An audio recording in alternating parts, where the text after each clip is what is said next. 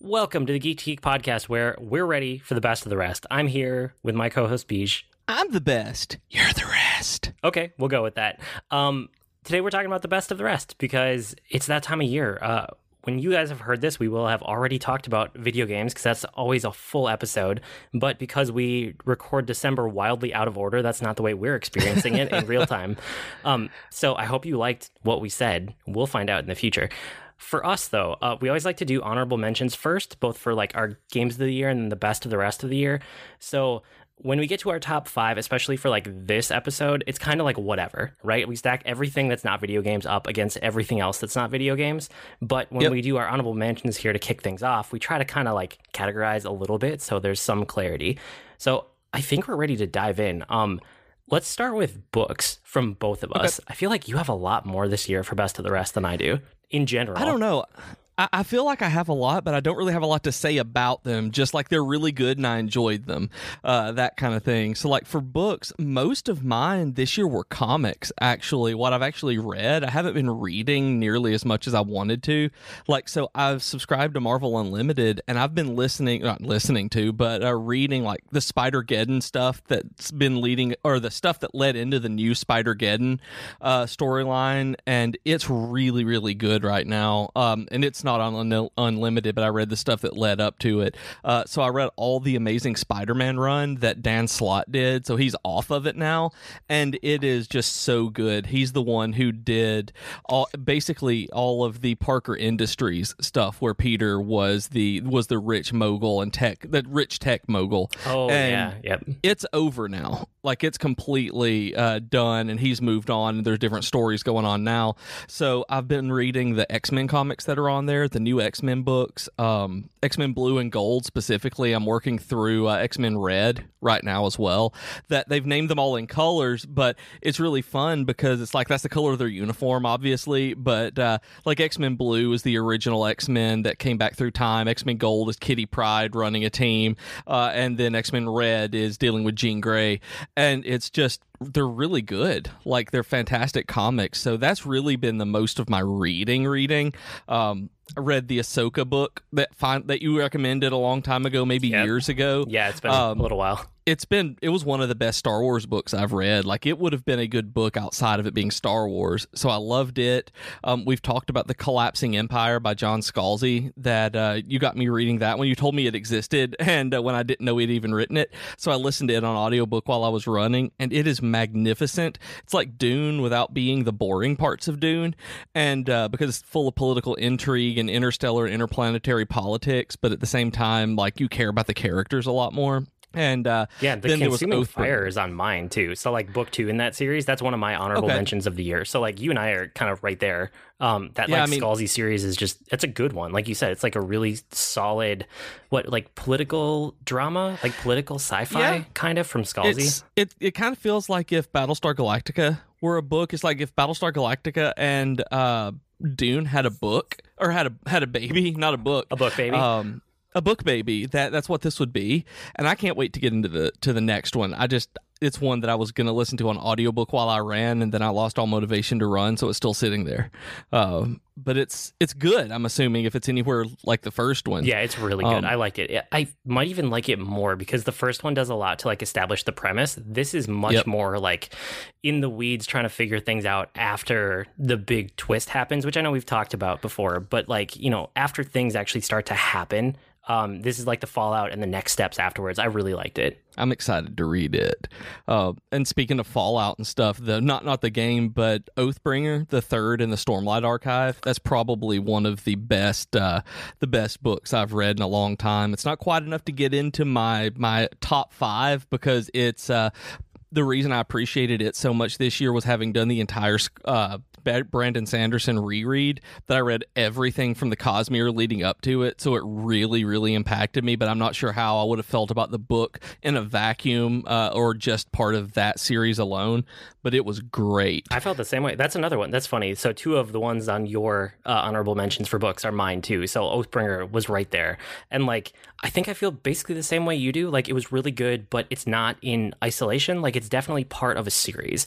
And so we've talked about, you know, the Stormlight Archive as a series before, and it's truly epic fantasy. Like you do not get into the series lightly. You need to be ready for like how many words are each of these books? Like a hundred thousand at least. Ah, at least. I mean, oh, a hundred thousand is nothing. A hundred thousand is uh, in terms of words is like uh is like four hundred pages maybe.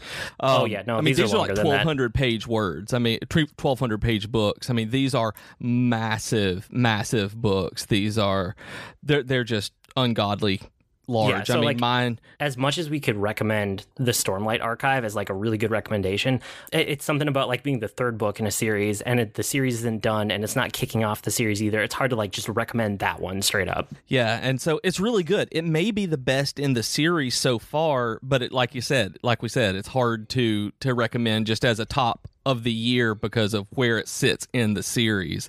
Um, and then I want to give an honorable mention to one that I just started. Uh, we actually have a, a Patreon uh, where someone took the uh, one of our reward options and wants us to do an episode on the lit RPG genre. So uh, if you listened a few weeks back, you heard me talk about uh, about it during our Q and A episode. And so I'm reading one of them, and just my preliminary thoughts are that I really really like the book Ascend Online. It's the one that I'm reading uh, for our episode to prep, and at least one that I'm reading because I will probably read the other in the series. So that's saying a lot. That's what I wanted to say about it. Like it, it's also made me consider writing the the gamerpunk book that is a better name than lit RPG. Uh, as a genre, and because I'd like to write it, but this book is really good. It uh, it actually handles the idea of being inside a video game better than anything like Sword Art than Sword Art Online or anything like that does. Yeah, that one's really cool. Um, I have not started my homework for that episode yet, but I have a book waiting there too, so I'm excited to dig in. Hopefully, over the holidays, while you guys are listening to this, we'll be doing things like that with our time off. Yep.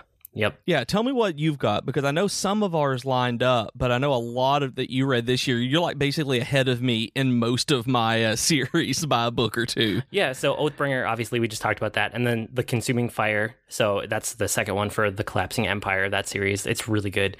Um, other books this year for me were Forever War, which was, it's interesting. That was so like good. sci fi war, but kind of through the lens of, not even through the lens of, but inspired by like Vietnam. Which is mm-hmm. fascinating because, you know, I don't really like to read about like fictional war in a real setting. Nonfiction is a different thing, right? I'm getting more into history this year, which is interesting. But like putting it in sci fi and putting it in space in a different time and place, um, even if it is kind of an allegory for something in the real world, that I can do and I find fascinating. So Forever War really stuck with me. And then I found out that there's more books in that series that you and I talked about. Like, we didn't even know that. Yeah, had no idea. Like Forever War is one that gets recommended all the time as one of these modern sci-fi classics that's been out within the last like 40 years and I've never never never heard that there was a, any sequels to it. Yeah, so I have those sequels on my to read list. I'll get to them at some point. Um, other things for books this year Smoke and Iron, which is the latest one in the Great Library of Alexandria series. I still really like that series. This is another one where it's like I could not put this on my top five because it's not the last book in a series and it's not kicking off the series. It's still really good. It's just that like it's mid series, right? So I would Yep. recommend going back to thank you. Ink and Bone is the first one in that series. So um, again, that's another one where it's like I love the series, but I would recommend going back to Ink and Bone to get started. And then the thing, uh, the the last piece of fiction for the year was uh, the Adventure Zone graphic novel. Like I've never been Right. huge into graphic novels. I usually just pick up Marvel Unlimited whenever I need that kind of fix, but. I loved the Adventure Zone so much, so I had to get the graphic novel, and I really liked it. It was really fun. I I just don't like graphic novels and comics to like that level where I would put it in my top five for the year, but it was still really good. If you do like graphic novels and comics, like The Adventure Zone is great, especially if you've listened to the podcast. I don't know what you would get out of it if you haven't listened to the podcast. Um, I would not recommend it in that case, but if you've listened to The Adventure Zone, go get that book because it's great. Um, and then the weird thing for me was that like I have nonfiction on here for the first time in I feel like a long time. Um, I don't really read nonfiction, and that's a statement that I could make before this year. I don't. That's not really true. Like I kind of came around to it this year. I think I've been out of school for long enough that yeah, it really know? is. You're right. like I'm getting close to a decade out of school. Not quite there yet, but I'll be there soon. And it's like, actually, maybe I am. I don't know. I'm not going to do the math. Somewhere around there anyway. And nonfiction is finally I'm far enough away from having to study things, right? Where I can just like, oh, this topic looks interesting. Let me get a nonfiction book about it, and that's that's something Yep. new for me. So I wanted to give like that a shout out from the year. Um, the two that I liked a lot that like jumped out to me were uh, Hamilton: The Revolution. So after we saw the stage show of Hamilton, I went and I read that book about the making of the stage show, but then also about Yep. the history in tandem. It was so good. It was a really, really good book, and that was one of the few books that I've read like physically in years. You know, like a physical copy of the book. Yep. And that was definitely the way to read it too. and I've seen that one in the bookstore where they have made it a a I don't even want to say it's a collection, like it is a but it's a it's definitely a book that you don't want to have the ebook for or you're going to miss part of the experience because it is very well designed and put together very deliberately. Yeah, it's great. I love that, especially right after seeing the stage show. Like that was that was a really good pairing. And then the other one wasn't that long ago. Um, I talked about Breathing Machine, a memoir of computers, and I just liked it because I like that subject, and I know we've talked about it in the past, but that like thought of different generations and what each generation has experienced and how it influences them going forward. So, Breathing Machine, a memoir of computers, it was a really short. It's like a novella, or it's a couple hours if you pick up the audiobook, but it's like two hours or three hours. It's not like a full length one that you would normally pick up. But it just it sparked a really good conversation between you and me, and then me and a bunch of other people like that are not being recorded when they talk to me. I, I liked it. Like that whole subject is just utterly fascinating to me, and I want to keep digging into it over time. Like what makes my particular generation different from the ones around me, and it also Yep. kind of bleeds over into. I feel like I want to know a little bit more about Gen X that came like right before us, and then I uh, there's not really enough like data and real world examples of it yet, but give it like five or 10 more years, and then we'll get a lot more data about the generation like right behind the millennials. Like they're coming into Yeah. it all, right? Um, we just need a little bit more time. So that kind of generational study is just so fascinating to me. And anytime that you can look into our generation, that Oregon Trail generation, like I talked about in that episode, Yep. I still love that name so much. it's it it works. Um, It does. yeah, and I that's still an article that I can recommend. If you just Google the Oregon Trail generation, I'm sure it will pop up. Um, yeah, so Breathing Machine, a memoir of computers, was just it was fantastic. I loved that. It really got me thinking, and I'm still thinking about it, even though it was a month ago, two months ago. It's been a little while. Yeah. And it actually surprises me because of that, because of how it's made you think a lot more than a lot of the stuff that you read or interact with, that it didn't make it into your top because it sparked so much discussion. It it it has really stuck with you and made you want to go look up more. That this one feels like it would have been a a top five, but I'm not sure what you've got on there that would have knocked something like this out. This was I actually debated. This was going to be my number five for a while, and then I moved it out, and then I moved it back in. So, um, if I'm keeping the list down below, which I think I'm committed at this point, this would definitely be my number six if we were going all the way down to six. Okay. So that's fair. I Yeah, I can see that. Just just off the list. Um, Yep, So that's all it right. for books in the honorable mentions. Anyway, they'll show back up once we get to our top five each. Um, but then for movies and TV, you have way more than I do. So why don't you kick us off? Okay, so for movies this year was it was really weird for me. Like when I was going through everything and watching and look well, looking back at the stuff that I've watched, I was like, what have I watched this year that was really worthwhile? What was actually good? And like we were talking earlier in the year how the first one I wanted to talk about was Crazy Rich Asians because it made me realize that when Jennifer and I were in the theater that we don't watch a lot of movies that aren't blockbusters that we don't go to the theater and see a lot of movies that aren't basically I think Capsule J is the one who said it that aren't owned by Disney because we have Star Wars, Marvel and then Disney and Pixar movies. So there are so many things that rarely do we step outside of that because that's pretty much all the properties that we love. And so Crazy Rich Asians was not only a really good movie, but it also made me really think about like my movie going habits and how I consume and watch that stuff. So uh, it's been interesting to try to just think about that as I look at what I'm I'm going to see. Um, but that said, like there's a lot of comic book movies. There always are, and um, I I had this year was a really good year for comic book movies and superhero movies in general because I've been burned out on them. I've been really hitting that superhero fatigue, and this year there were enough different kinds of superhero movies that I feel energized to watch more of the the traditional ones again, like Avengers Endgame. Uh, I look forward to it a lot more than I did because Black Panther came out this year which I think is just fantastic. Um, if if if y'all haven't listened to the episode we did going back where we talked a bit about Black Panther, we never did a full episode on it because we are not qualified to really speak to what it's doing.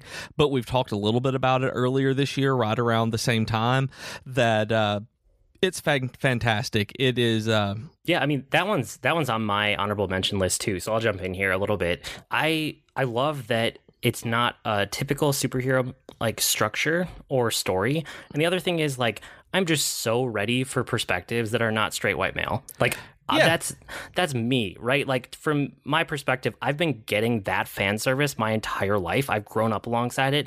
I'm sick of it at this point. Like I want other perspectives. Please give me stories from people that are not just like me. Like I'm so bored of it. So, like you said, we're not nearly qualified enough to talk about Black Panther and what it means for society in general and how our media is getting like more progressive in a great way, even though all that's true. But just being able to see a story that's not from that typical perspective and have it still resonate with a large audience was amazing. It's fantastic. Like I think you and I just want more of that in general. Yeah.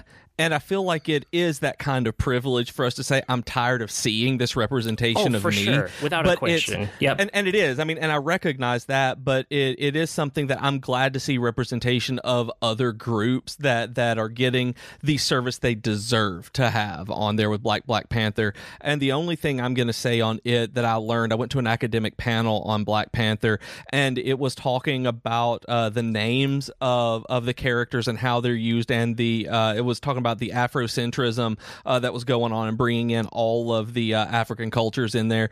And there was this academic, this professor, talking about how uh, Eric. Uh, uh, Killmonger was going by the name and people called him that, but never used his real name. And it made me realize and think that the way that uh, that it had taken his name. That was a very that's a very important thing when you're looking back in uh, U.S. history about taking uh, people's names through slavery. And it was like when they started calling him that, it just I was like, I am not qualified to know all this. This is important. And it made me realize how important that movie was for being a superhero movie.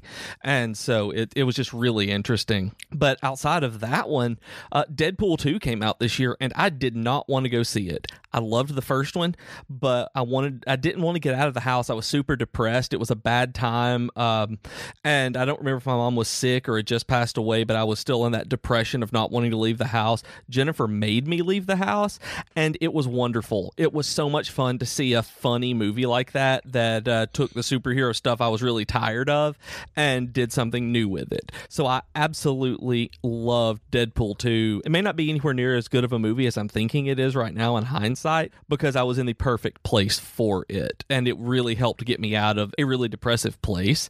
And then that same thing happened with Teen Titans Go to the Movies. I swear, Teen Titans Go to the Movies is the best superhero movie I've seen all year. It's magnificent. Wow, that's that's a big it's, statement. It is really good. And I say that in the it's the most fun to watch of any of them. Like it is obviously not as important as Black Panther. Don't get me wrong. It is not it, it is not socially important. But Teen Titans Go to the Movies was the funniest, most interesting superhero movie and most engaging one that I've seen. And I actually hurt myself laughing so hard uh, going to see that movie. Like it was great. It's not for everybody. If you didn't like the TV show, you won't like it because it is that kind of manic, bright, all over the place movie. But holy cow, it's good. Like I liked it better than any other superhero movie I saw this year. Like great movie. The last 1 second of the movie is worth every bit of it to me. The literal last 1 second is worth watching the entire rest of the movie for. So yeah, how's that for uh, for something for y'all to go watch? And so The Incredibles 2 came out this year. I talked a lot about it. Jennifer and I talked a lot about it, and I don't want to really rehash a whole lot other than Teen Titans Go to the Movies did a very similar kind of topic to it, uh, dealing with uh, the overuse of technology, and Teen Titans Go to the Movies did it better. So, as wonderful as The Incredibles is, the Teen Titans movie did a uh, better take on that same topic. And then I wanted to mention at the very end that Fantastic Beasts uh, movie. I give I'm giving Fantastic Beast series a shout out because I just now saw Fantastic Beasts and Where to Find Them and went to the movies to see Fantastic Beasts Crimes of Grindelwald um, in the theater last weekend. I they were not nearly as bad as I thought they were going to be. Eddie Redmayne's dumb face wasn't nearly as dumb as I expected it to be. It was fine. It was good. So I want that was that's the first one. That's why it's an honorable mention is because it's not garbage like I thought it was going to be. The second is I think I liked the second movie way better than everybody else. That it despite Johnny Depp, I loved the second movie. I adored the second Fantastic Beast movie and Grindelwald. I will say to this day, like like I need to watch it again, but I think that everything surrounding Grindelwald, including well, despite being Johnny Depp, I think he's scarier th- as a villain than Voldemort. I know some people are going to want to fight me on that one. Some people are really going to want to fight me, and all I have to say about about that movie is I need more Jude Law as Dumbledore. He was magnificent. I loved watching him as Dumbledore. I want him to have his own movie. Like Dumbledore, totally, you know, abusive, you know, we know all about Dumbledore and the terrible things he did to Harry Potter and manipulated him. But man, Jude Law does for Dumbledore what I feel like Ewan McGregor did for Obi Wan Kenobi. Like Jude Law is magnificent as Dumbledore. Like he just grabs it to me. That's cool. That's really cool. Um, I so I just I kind of put like all of my TV, movies, watching stuff, YouTube all together because right. I didn't have nearly as much as you. So I'll jump in here with like my movies. Like we talked about uh, Black Panther already. Avengers: Infinity War falls in here for me. Um, it was right. you know a super ambitious crossover, but it just I don't know, it doesn't make my top 5. It's it still feels so much like half of a story to me and as much as it was an amazing cultural experience and I loved like seeing it right when it came out coming like right when it came out and then um, talking about it and experiencing it afterwards and kind of being part of the conversation um, I just I don't love the movie. Like it's okay. It's really yeah, it's fine. It's good. It's, yeah, it's impressive for what it does. But yes it doesn't grab me. Like it's not a movie I want to rewatch over and over. I watched it a second time, and the second time I was kind of like, oh yeah, yeah, okay, it's still what I thought, but less interesting because I already know what's going to happen. I, I, felt the exact opposite of it. I know. I thought funny. in the theater that it was kind of meh. It was like it was good. It was fine. I watched it a second time, and I liked it so much better because I knew what was going on. That I was like, I could appreciate what they were doing without those expectations of something better. Yeah, and I reserve the right to change my mind once the second half of the story comes out because that's going to frame up this movie in such a different way. Absolutely. But for now, I just can't put it on my end of the year list. Like it doesn't make the cut for me. Um, another fun movie that was just like fun and dumb and it, I would never hold it up as like this is amazing. But like Jumanji Welcome to the Jungle I so good, man. It's so much fun to watch. I had fun. I had fun watching that movie, which is rare. Um, the other thing that I wanted to like, the one YouTube thing in here is uh, Noclip documentaries. They just continue to be fantastic. Like I watch every one that comes out. They're always good. Danny O'Dwyer does a fantastic job, um, and as he's building that out, you know, that team and that capability, and like they're funded by Patreon, but they just put out everything for free. It's so cool. So I love Noclip. Um, I'll keep bringing them up anytime there's a really good one that I think more people should know about. But just know that, like, in the background, I'm watching everyone that comes out.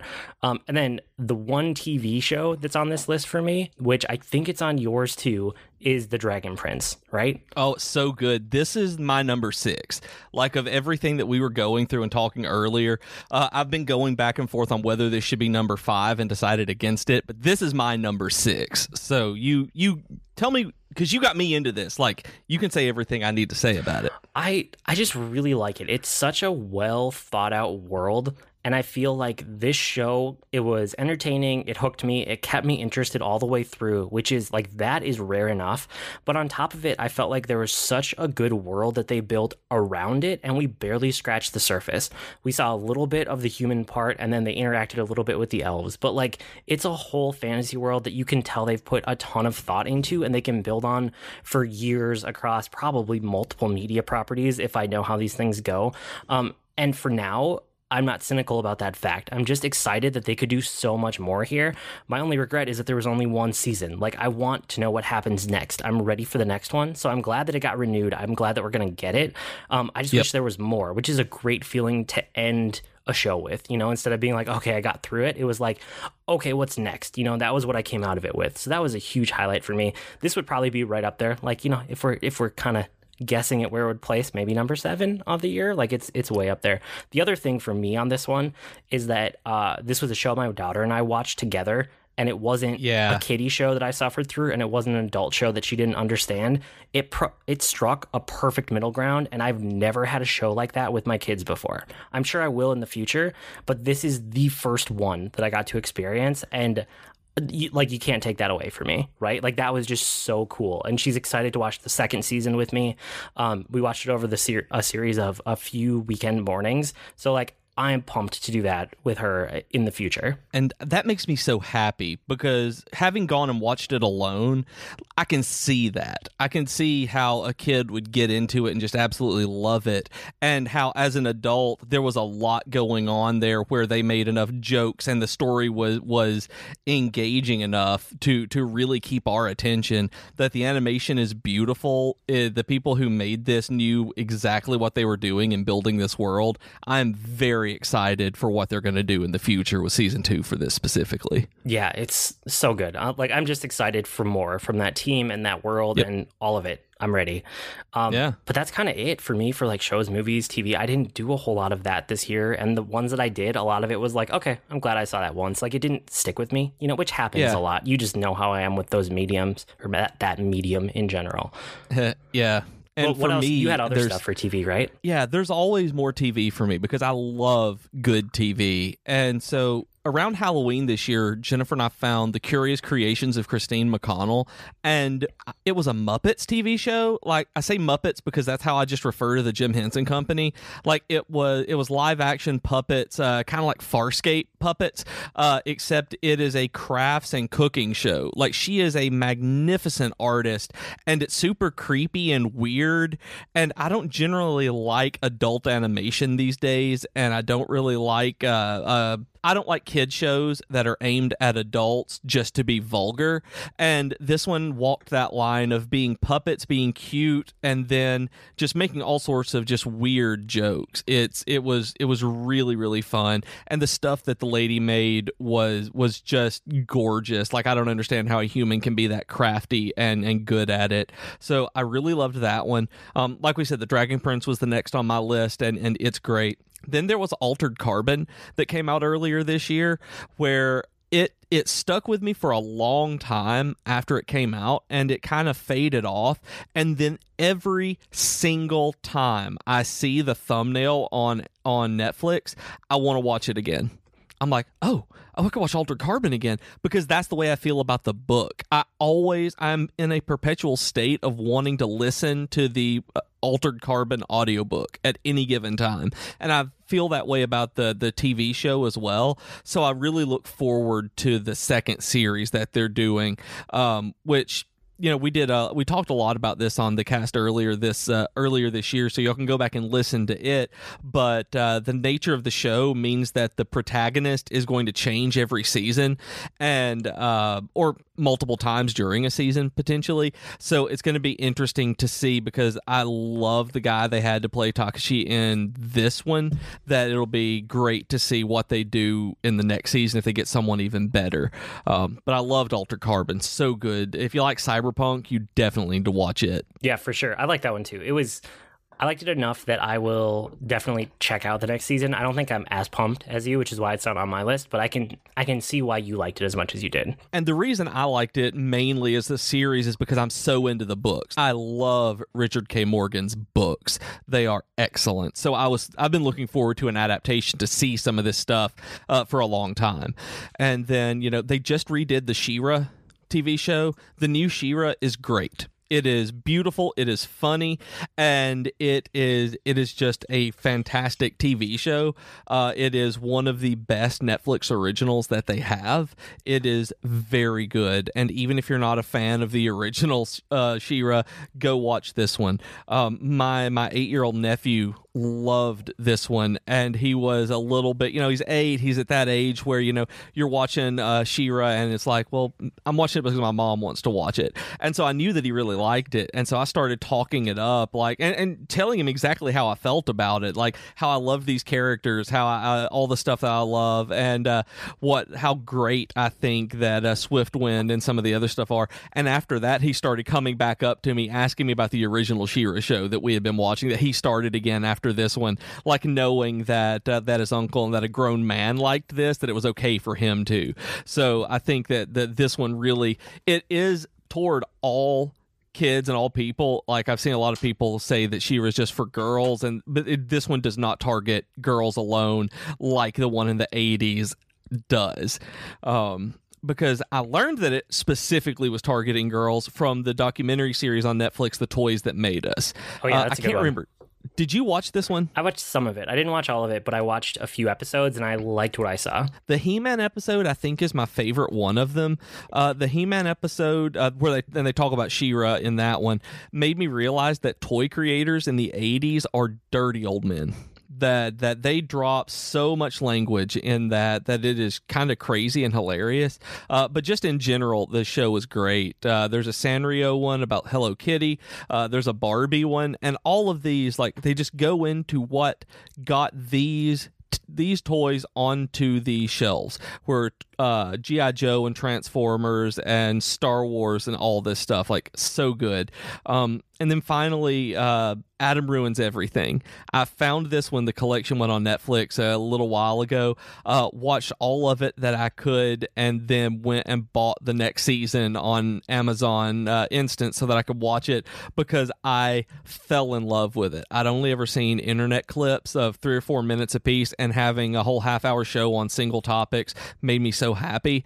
Because yes, I understand. I've, I've talked. I said this before, and I've talked with people on the internet about it. That yes his research and and the arguments that he presents are simplistic and and fundamental and basic without a whole lot of nuance but you take those and then can move forward you can you can look into these topics and learn more about them which is you know like you said with the Oregon Trail generation that it made you think and and want to talk about it that's the way this show does every single episode makes me think and then look something else uh, look something else up about that topic by the end of the show. Like I'm on my phone during the show because I want to know more about it right then and I'm so interested in the topic. That's awesome. Very good show. That's so cool. One of our listeners, actually, I think it was Matt on Slack, uh, told me there's a podcast for that too that I haven't checked out. But if you guys uh, like that show and didn't know it existed like I didn't know, there's an Adam Ruins Everything podcast as well. Yeah, that's that's awesome. Okay, so before we dive into our top five, um, don't forget there's other stuff on the network. There's Geekitude with Joe Hogan and Ray, Ray Vargas, Tea Time with Katie and Chelsea. We love them. They're amazing. Um, just want to give a quick shout out. I don't know what's on those this week because they might be on hi- hiatus and we're definitely recording way ahead of time. So who knows? But uh, check out whatever the last thing in the feed is. It's always worth your attention. And then um, instead of telling you, you know, how you can support us, you guys probably know that by now, but we save our review asks for like once or twice a year around the holidays. So I'm going to say reviews make a huge difference. You know, just go in, give so a star much. rating, give it a thumbs up, give whatever on whatever platform you're listening to this on. Um, I see the usage statistics. Most of you are listening to this on iTunes, so that's a fantastic place to leave us a review if you can. Sometimes you have to pretend like you've never heard of the show before and search for it, and then you can leave a review. I don't know why they do that, but they do. Yeah, and, it's really weird to leave a review on iTunes. Yeah. Um, but we save it up so that when we ask for it, you know that we really mean it. It's not just something that we read every single week. So, like, that is how you can help new people find the show. Like, honestly, if you want to help the podcast, the number one thing you can do outside of Patreon is to leave a review and a star rating. Yeah, it just it makes such a huge difference. So, that's our ask for the week. What else? Do you have anything else to say about reviews? Please. But really, they help more than people know. Uh, whether it's a book, a podcast, anything at all. If you like it, reviews really do keep content relevant and keep keep people finding it. So please, please, please, that would be fantastic. Please. Okay, um, yeah. let's get on to our top five. That's enough begging. So I'm gonna go first because I want to end on your number one. I think that's a good note to end on. So I'm gonna go first with my number five, and we'll make it work.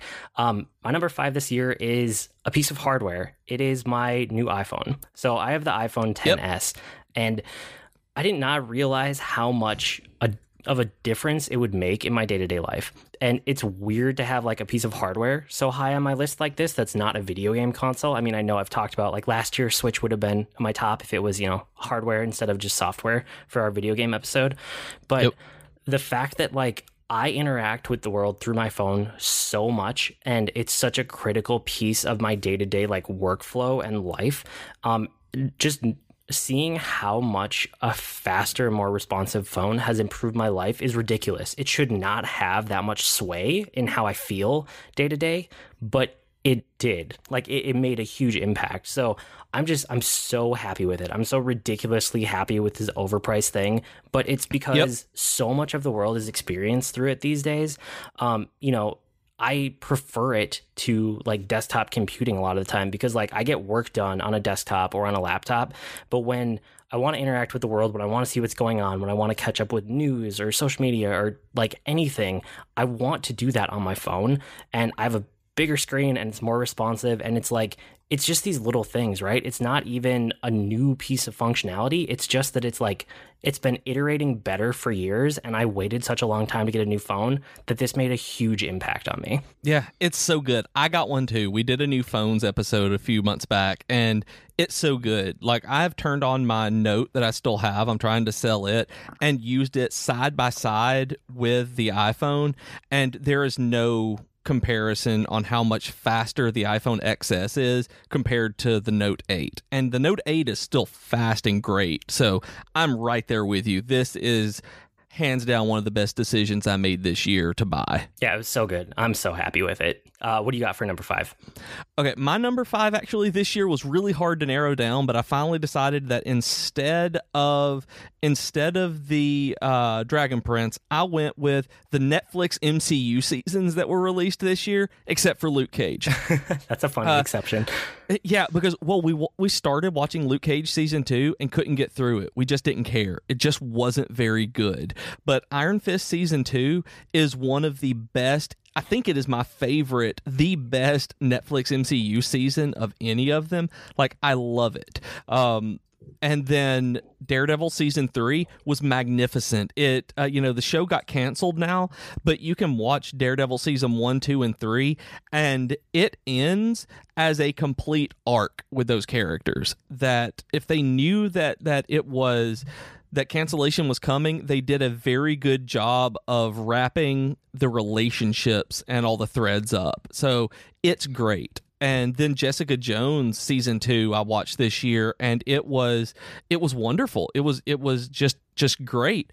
I like character driven stuff though. So and this one was so character driven. It wasn't as intense as season 1, but it's also because I love uh, Jessica and Trish and and and Malcolm, and I love watching them interact. That because this was a character driven season and there wasn't necessarily a a gigantic supervillain epic threat it was wonderful i loved it so netflix really did a good job this year on all of their seasons that just you know and the shows that got canceled except for luke cage luke cage you dropped the ball and I just don't know. I don't know if I'll, I'll, I'll eventually finish it. And I mean, watching Iron Fist season two made me go back and rewatch Iron Fist season one, and knowing what happened in season two made season one not quite so garbage awful. Like I enjoyed it because I knew how good season two was. But man, Luke Cage season two, so hard to get through. And just, part of it's what they did. Yeah. I'm glad mm. that you liked it, even though I bounced off most of it or I scanned through it without like watching. I'm glad that like you latched onto it and you still liked it as much as you did. That like that makes me feel better about it as a series or as like a, a collective, like the Netflix MCU. Yeah. The only thing that I haven't seen at this point is I've not watched, and the Defenders. I actually watched the Defenders as well, so I loved it too. Um, the only thing that I haven't finished is the Punisher season one, um, and it's not because it's not good. It's because it's very serious and thoughtful, and I haven't been in the mood for that so much. And then Luke Cage season two because it's uh, kind of a hot steaming mess. okay, that's fair enough. Um, my number four is actually from the MCU also. So this is where that uh, that rule that we talk about up front that this is really about like what we experienced this year, not necessarily what came out this year, even though it's mostly things that released during this year. Um, but that comes into effect here for me. So number four for me is Thor Ragnarok. Um, for me, I experienced this for the first time. I watched it for the first time after our end of the year episodes from last year. So that was something that like it kind of fell in that weird middle ground between like we had recorded our episodes but it wasn't quite January. But in terms of the podcast I experienced this one in the last year. And the thing with it is I've rewatched this a bunch since then. Um like it's come up on the podcast a few different times because I rewatch it and like I see new things Yep. and I like it. And it's so rare for me to want to rewatch a movie more than once. You know, sometimes I'll be like, okay, I don't think I caught everything. I'll watch one more time. Um, that's rare enough for me to watch something. I'm probably on like I don't know six, seven, eight watches. Like I think this is already the MCU movie that I've seen the most times out of any, and I think it's the best. I love it. Like it's so good. And like I ignored it for the most part when it was in theaters. I saw it in like the last week or two that it was in theaters before it was gone forever. Oh, okay. Like over the holiday break last year. And I I for I almost forgot it for this list because it was like, oh, kind of found it last year, but it was kind of this year. It was one of those like super geekery things where we talked about when we came back for you Yep. know season three to start up. Um, but I just loved it. Like Thor Ragnarok is such a good MCU movie and it's funny, but it has enough serious to it. There's a good story there. Like it's engaging, but it's also it's it's fun and enjoyable on rewatches. It's it's just Yeah. so rare. And I, I can't even put it into words. You can hear me struggling here because I don't normally rewatch movies that much. And this one I've rewatched over and over and I would gladly go rewatch it again right now.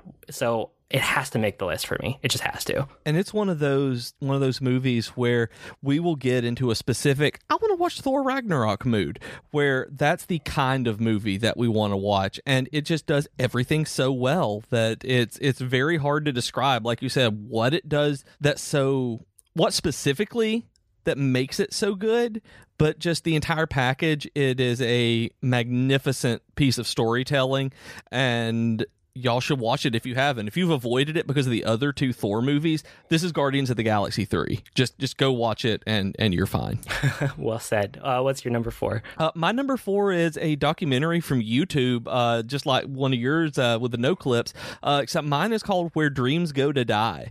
There's a YouTube channel called The Ginger Runner, and he did a documentary over uh, trying to do the Barkley Marathons in East Tennessee, which is the hardest uh, road, like hardest trail race in the world. Like people don't finish it.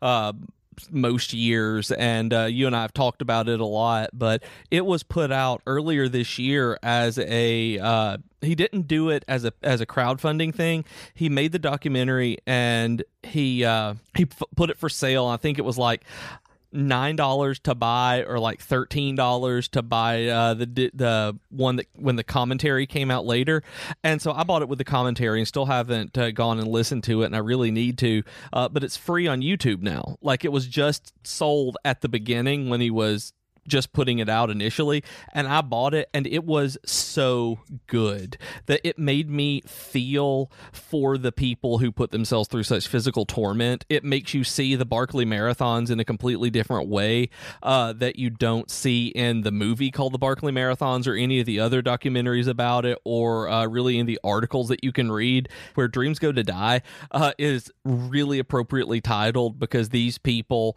are beating themselves to achieve the dream of of winning it really and or completing it. There's not even a winning it um and they fail. Like it's uh you will probably fail at this and uh, keep going back. Like i think it's been 3 years in a row he's gone and not finished it. So very good movie very very emotional and incredibly well put together.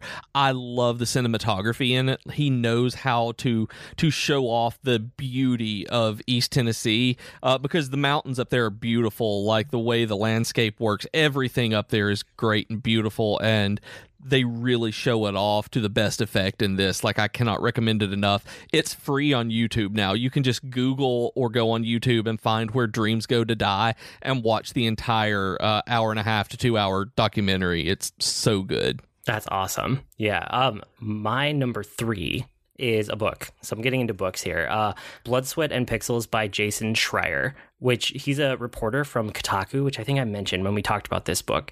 Um, but this was like one of the two, the other one here is coming up as my number two, that like kind of got me back into that nonfiction mode of reading. And then I got into, right. you know, like throughout the course of the year, I got into like some historical books and you could kind of like documentaries and war history. And then that led to all sorts of other like, oh, what else is going on for nonfiction and stuff like, you know, the memoir of computers that we talked about earlier.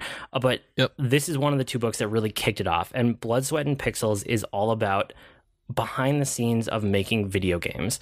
And it follows, I think it's 10 different games that are like really big, well known games for the most part. I think there's a couple smaller ones in there too, but games that you would know and that you've probably played if you're, you know, a gamer that have come out in the last handful of years. And Jason just has like such good behind the scenes reporting that you feel like you understand what went into the development or what the challenges were or like things that they ran into. And it's not that I didn't appreciate it before because I've done software development. I know how much goes into that. But this is just kind of like video games are like a whole nother level on top of general software development. And this was the best behind the scenes look that I've ever gotten at that process. So for helping get me back into nonfiction and then also for giving me a new perspective on video games, which I love and is like my primary hobby. Um, Blood, Sweat, and Pixels makes the cut for me for number three. I had totally forgotten about that. You mention it and you talking about it here. I'm like, yeah, yeah, I remember you talking a lot about that. That sounded super great. And then I never thought about it again. So thank you. Yeah, it's really good. You should read it at some point. You'd like it. Uh, what's your yeah. number three? Uh, my number three is actually The Good Place. Um, I think you bounced off of this one, didn't you? Or have you not tried it? I tried. I got through a part of an episode and it was okay. it it is well okay. So it's it done by the same. I shouldn't say that it was just okay. I should say it wasn't for me. That's what I saw. Like I yeah, I should probably give it another chance because you love it so much and I've heard good things from other people. But my first reaction was just like, oh, this isn't my kind of show. It's it's so good. I don't know if it's your kind of show or not. Um, did you? I can't remember honestly. Did you like Parks and Rec? Yeah, no, I loved Parks and Rec. Okay, you really need to give this a shot. You really, really do because it's made by the same guy who did Parks and Rec, and it is. Uh, there there are some Parks and Rec kind of uh Easter eggs in there, but never a crossover or anything. Uh, he said that. But it's about people who have died and gone to the good place. And there's a lot of twists, there's a lot of, of philosophy in this actually and it has become the smartest most one of the most enjoyable shows. Like there are two shows that I keep up with every week now, and it's my three and my number two. Um, and The Good Place is one of those. Like it is, I can't even. It's. It reminds me of Lost in 22 minute episodes um, as a comedy. Uh, it's got Kristen Bell and Ted Danson in it, and I just adore the entire cast. That everything about this show is so well put together that it's very thought out and it's obvious from the the direction of the show and how the story is unfolding that they know where the show is going. Unlike Lost, uh, they they are they are working towards something. And even this past week's episode was like, oh, did not see that coming. Where there were there are actual twists at the end of each episode that make you want to keep watching, and it's smart like I've learned things from watching this, and it's a silly sitcom on NBC. Wow, that's interesting. That like your number three and your number two also went together. Why don't you just jump into your number two then, if they tie so close together? Okay, so my number two is Crazy Ex Girlfriend, and it is the I think it's my favorite TV show at this point. It my, my wife found it, and I had avoided it on Netflix. Just seeing it, I'm like, eh, it looks fine, and I it does so many things so well. Um, it's about a, a, woman who is is sad in her job, hates her life, sees her ex boyfriend in New York, uh, thinks that if she gets back with him, everything will be better, uh, and moves to California where he lives. Um, very cliche, very you know normal, and that's the point. Um, Rachel Rachel Bloom and the the other creator whose name is is is leaving my my brain right now have put this together to kind of break a lot of romantic comedy tropes and a lot of mental health issues actually as you go through the entire show you realize that the crazy ex-girlfriend thing that's while it's played for comedy in season one, by the time you get to season four, and we're in the final season now, and they knew it and they're wrapping it up and actually telling the story. Um, by the time you get to where we are now, um, you learn that they're actually handling the crazy ex girlfriend part, the crazy part, in the best way I've actually seen mental health portrayed on television ever. Um, the way that it handles uh, themes like suicide, the way that it handles uh, the idea of getting a personality disorder diagnosis, the way that it handles the people in your life reacting when you're going through therapy and uh, like doing all sorts of crazy things, like breaking in and burning down someone's house. It, it's just like crazy things that's like, but you it handles the relationship so well and it's a musical which uh, makes which just has me keeping going everywhere and the show sounds like it's everywhere. Like that it, that it's just firing on all cylinders in opposite directions and that's what makes it work. That the the the original music every week are always satire or parody of a an existing genre or type of song um like uh, the jailhouse tango or uh, like one of them this season was going through the entire Beach Boys career uh, in one song to be able to deal with this one issue. And it's not all the songs are winners, but the ones that are, my wife and I laugh so hard and then start listening to on Spotify. That these are really, really good songs, and they're really, really just the show itself I care about these characters more than probably any other TV show that I can remember. And I it may be because, you know, I go to a counselor, I, I deal with uh, bipolar as well, uh, bipolar 2, and bipolar 2 as well. But it, it just handles it so well. It handles everything so well and it's funny. It never loses the ability to make you laugh. This show has made me cry but at the same time those same episodes it points out this kind of absurdity that i can't but like hanging a lantern on it is what the writing excuses podcast calls it. Uh, it calls attention to how ridiculous it is that this show could make you cry and then moves forward with the comedy. It's just so well put together that if anything that I've said sounds like it would appeal to you, you're doing yourself a disservice not to watch it. Yeah, that one in particular sounded like like it was kind of the right place, right time that it caught you and then you like latched onto it. So I'm I'm glad. I'm not surprised to see it that high on your list, but I'm like I'm glad you found that this year and it resonated so much for you and it worked out the way that it did basically. Yeah. I mean, my wife found my wife is the one who found it. Actually, she started it while I was in Spain, and she ended up uh, being like, "I want you to watch this with me," and I was like, "Okay." Same thing happened to the Good Place. She's the reason I find good TV. So, cool. so thanks, Jennifer. Thanks, My Jennifer. number one to Jennifer. Um, there you go. My number two this year. So it's the other half of what I was talking about, like getting me back into nonfiction. Um, Blood, Sweat, and Pixels. My number three was piece of it. The other piece was the big picture colon the Fight for the Future of Movies. Um, it's a book by Ben Fritz, and it's one of the most interesting books that I've read in years. And I don't know how much of it is that it's a super interesting book, which is, I think that, but also it's that my background is in video production and media yeah. analysis. And like, that's what I went to school for. You know, I work in marketing. Like, I think about media all, not all day, every day, but close to it, right? Like, as close as you can get with a profession. um, and I just I have so much background in this to see a behind the scenes, and that's what this is. It's it's really um, an in depth dive behind the scenes of a movie studio while they're struggling to adapt to what Hollywood has become and what the modern movie industry has become and is becoming. It's still in the process of becoming. Um, it all came out because of the leak of the Sony emails and those basically gave Ben Fritz an opportunity to go back and see all of these like behind the scenes emails over the course of years at Sony Pictures.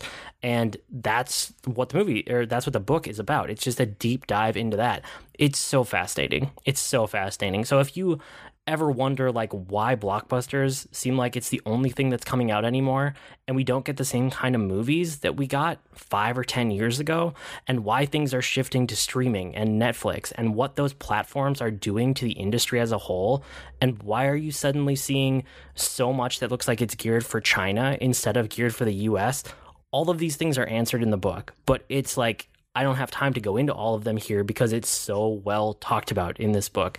I just love it. Like it it resonated with me because of the industry and the subject matter and I really want to go back and reread this one soon because I got so much out of it. I'm sure if I went through again, I would get even more out of it again. Yeah, this one has actually made me. It, it, what I was saying earlier, the movies that Jennifer and I have gone and seen this year and really thought about it because of this movie or because of this book. We realized, I realized because of what you were talking about being geared toward China and the upcoming middle class and all of the things like that that were impacting how much money the studios were making. I learned because you learned from this book. So I need to go and read all of this just to have a full grasp on that that idea because it affects all of us because we're media consumers. Exactly. Well, and even things like what the MCU did to destabilize everything else out there and why yep. everyone is trying to come up with a cinematic universe now because of all of the reasons you can tie things into it. It's it's just such an interesting subject that I'm passionate about. So again, because the title is long and confusing, I'll repeat it here at the end. The big picture, colon, the fight for the future of movies. And it's by Ben Fritz. So you can always Google Ben Fritz and I'm sure it'll probably pop up. Um, I wanted your number one to be last. So I'm going to go ahead with my number one. Uh, okay. My number one this year is something I can't do justice to. So it's kind of ending on a uh, note. I just can't with my words. It was it was Hamilton. It was the live stage show of Hamilton. It was amazing. It was just it was incredible. But it's one of those things that unless you are there in the theater experiencing it, there's no way I can do it justice just with words on a podcast. Um, as much as you and I loved the musical part of it, like, you know, the actual music oh, yeah. and the soundtrack the other year, th- seeing it in person had just a huge impact on me. Like I I need to see it again multiple times in my life. Like I'm going to catch it again at some point or two or five. I know I will because it's just so good. Um I still think that Hamilton the show, you know, the musical, the whole stage production is honestly a masterpiece.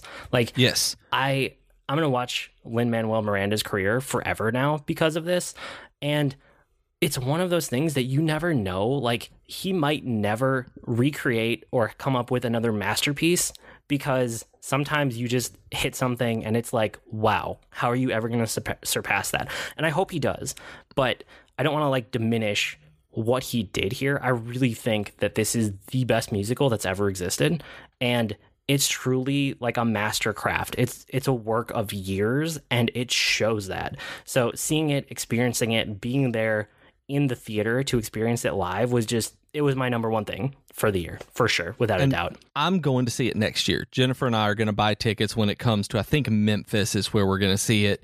Um, if not that we're going to go see it in chicago next year. We've already made plans and i cannot wait because i've seen a recording of it. And i know you waited entirely uh, and didn't go that route to uh, to watch it. So i've seen the choreography i've seen how it works and i've seen other recordings that they've done as performances but there is nothing that will prepare me for seeing seeing it in person. The same thing happened with Wicked. Like I love musicals, I love theater. My my background's in theater, and so I see them. I listen to the soundtracks, I learn them, and then you see it in person. It's like so much better and so much so much different than you think it could possibly be. And Hamilton is obviously going to be that way. But I'm right on on point with you that I think this is the best musical that's ever been written.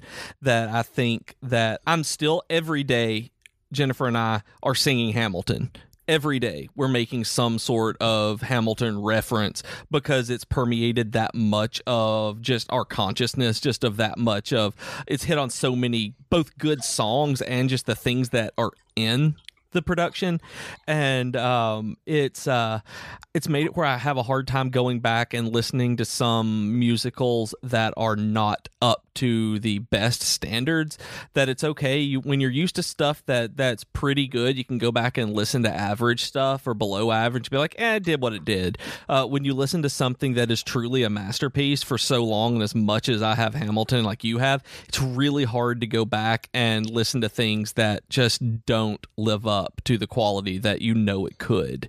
Like it's like uh, the specifically like the Mean Girls musical, I'm sure it's fine, but listening at the Macy's Thanksgiving Day parade, the the music was terrible. It's like who wrote this? It's like why no, no, I love Mean Girls. I think the show's going to be great. But it's like in in comparison it's like nah. Nah. Yeah, it's just it's so good. And like I said, I I'm going to stop trying to do it justice with just my words because I can't uh, except to say that it's a masterpiece of theater and if you ever get a chance, you should see it. Yeah. That's my recommendation. um, For real. What's your number one? Tell us about it. So my number one this year is travel. Uh, this year I did a whole lot of traveling and doing things that I haven't ever done before. So I kind of lumped it all. Like what was I? What did I geek out the most about this year? And it was going to Barcelona and spending a week in Spain for my company, uh, with my company, uh, with our company retreat, and then uh, I traveled in April and did the Run Disney Star Wars half marathon weekend, where I did the 5K, the 10K, and the half marathon over the weekend, and both of these were just absolutely magnificent experiences that going to Spain, going to Barcelona was both eye-opening and and and just I don't even know. I don't have words for it because it was my first time out of the country. And traveling alone internationally for the very first time, it was it was crazy. I had to learn what to do. I had to see all of it. And so it's going to make when Jennifer and I go out of the country for our 10 year anniversary this coming year much easier. But it made me realize how undeniably American I am that it made me realize just how much more there is out there. And it's like, and I talk to people all over the world every day. That that my team is remote. Uh, my my coworkers live elsewhere. Um, and like my one coworker lives in England. One coworker uh goes between um, um Kosovo and Belgium, and it's but I, but it's different whenever when it's not talking to somebody it's just seeing this and being immersed in a place that doesn't have your language on the signs that doesn't speak your language that that it really made me realize how I want to travel so much more and be a part of it. And Barcelona was great to travel to uh, to begin with because a honestly because they hate tourists because tourism uh, is ruining a lot of Barcelona as a as a place to live that they have exploded with millions of tourists and it's driving residential properties up uh, in terms of prices and uh, it's just you know crowding everything making traffic worse just everything and so there's a honestly a lot of there's not a movement so much but there is a, a definite sentiment of wanting people to stop just coming to their city and just being there. Uh, because they they can't live there and like specifically with Airbnb. It was just it was great though. Like I was there for work and so when people when I told people I was there for work or I said uh said something in Catalan, uh, which is the primary language in Barcelona. It's not Spanish because they're in Catalonia and I didn't know that before I got there and was sitting in the airport reading an article. Um it's trying just a little bit made so much of a difference by just not being just another American or just another uh, foreign visitor coming in and taking it all for granted. So like just even small things like that made me open, made me realize uh, just how much there is out there and how much more I want to see of it and how much time and money I want to dedicate to doing it. And then with the Run Disney Star Wars uh, half marathon thing, it was like I'd been wanting to do a Run Disney race for so long, and so I finally just I signed up last year. I didn't know that it was un, non-refundable, and uh, so it meant that uh, I had to do it. And uh, it I trained for it. I did it. I did the uh, the 5K, the 10K, and the half marathon in uh, sequence and on a Friday, Saturday, and a Sunday. Uh, slept very little. Did the parks during the day. Had to get up at 2 a.m. for every race to be there on time, um, and it was absolutely delightful that I loved it and I look back and everything that happened this year I realized that and this is going to sound like a real downer but it's not. This is how how much esteem I put this in. The last time this year that I can remember like being happy and just like filled with joy was then was when I was doing that half marathon and being there and just being a part of that.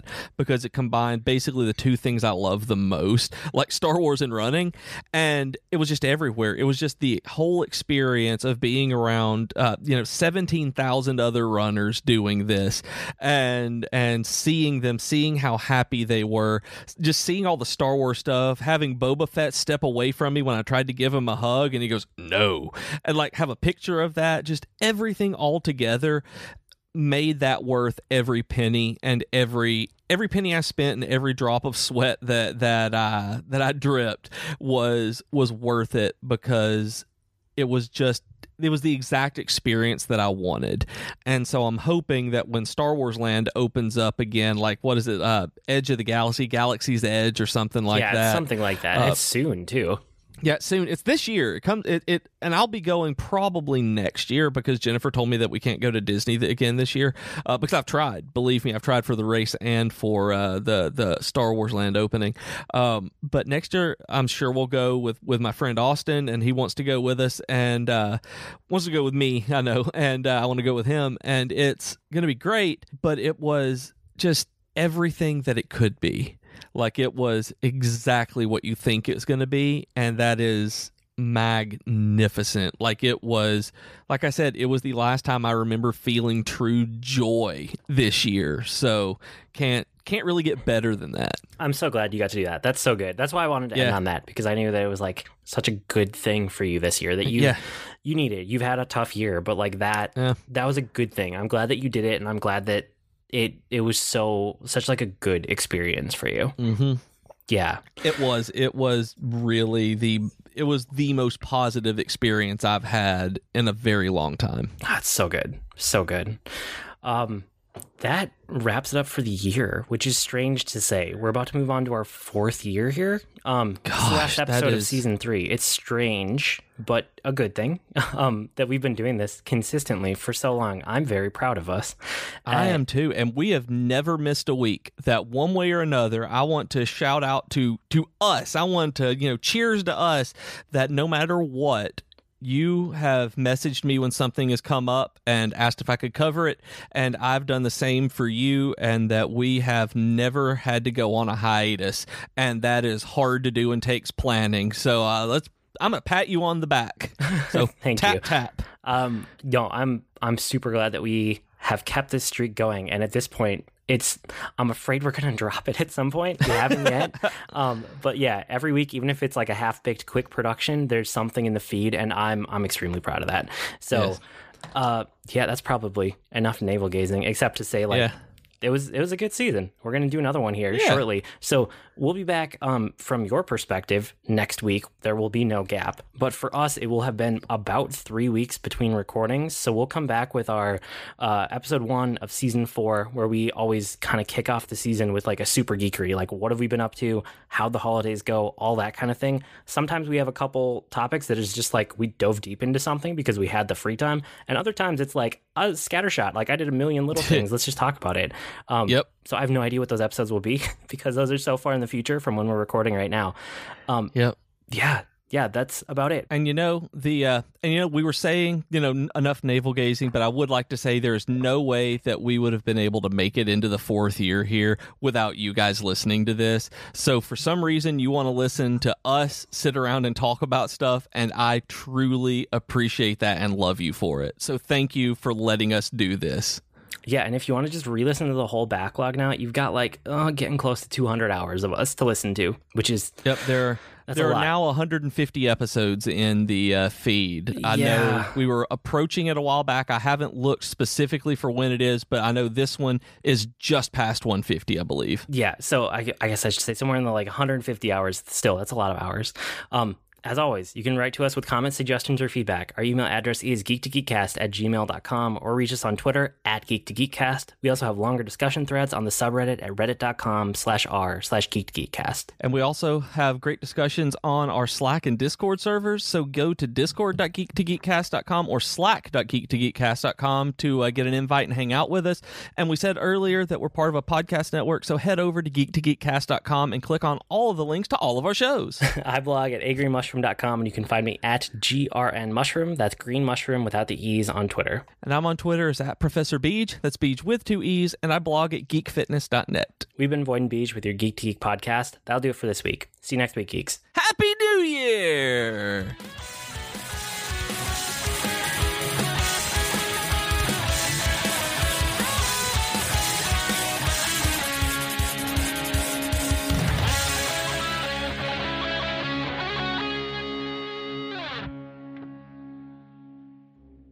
Hi, everyone. I'm Katie. And I'm Chelsea, and we are the hosts of Tea Time with Katie and Chelsea. We are two best friends who love pop culture and talking about pretty much whatever we want. Katie! Yes. Stop thinking about Zac Efron and tell our future listeners what some of our latest episodes have been about. Well, we've talked about Zac Efron. No, get it together, Katie. Fine. We've talked about fan fiction, classical literature adaptations, favorite TV couples, and so much more. So grab your cup of tea or whatever your drink of choice is and download our podcast today. Hi, my name is Joe Hogan, and I'm a geek. And if you're currently listening to this, there's a good chance you're a geek too. So check out my podcast, Geektitude. Each week, I talk with somebody about their geek aptitude. Sometimes I talk to people in a geeky profession. Sometimes it's someone doing something really cool with their geekiness. Often it's another geeky podcaster. But it's always someone who wants to share their inner geek. So join me each week as we come together to geek out about all the geeky stuff we love. And remember, this week, keep it geek.